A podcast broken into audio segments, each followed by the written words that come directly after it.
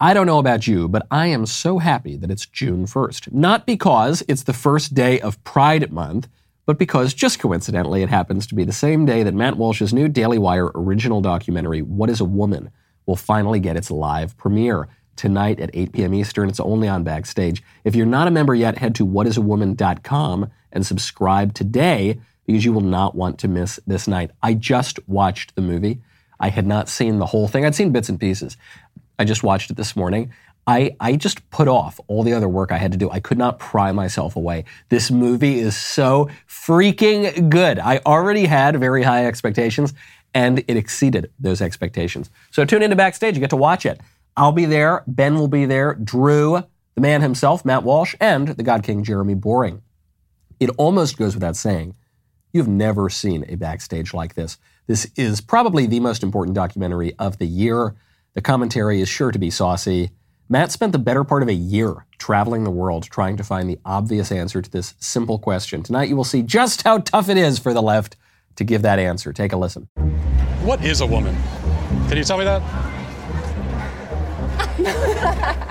well, you're at the Women's March. You must have some idea.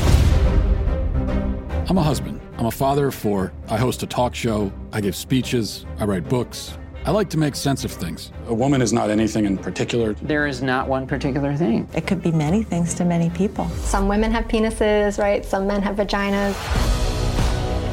And so they go on the internet and they're told that all of their problems will be solved if they become a man. There are masculine girls, there are feminine boys. What are we going to do about that? Carve them up? I care about the truth. I care about children. I care about the women who are having their opportunities stolen from them. Based on what I'm saying, would you ever want to move to America? They say no, never.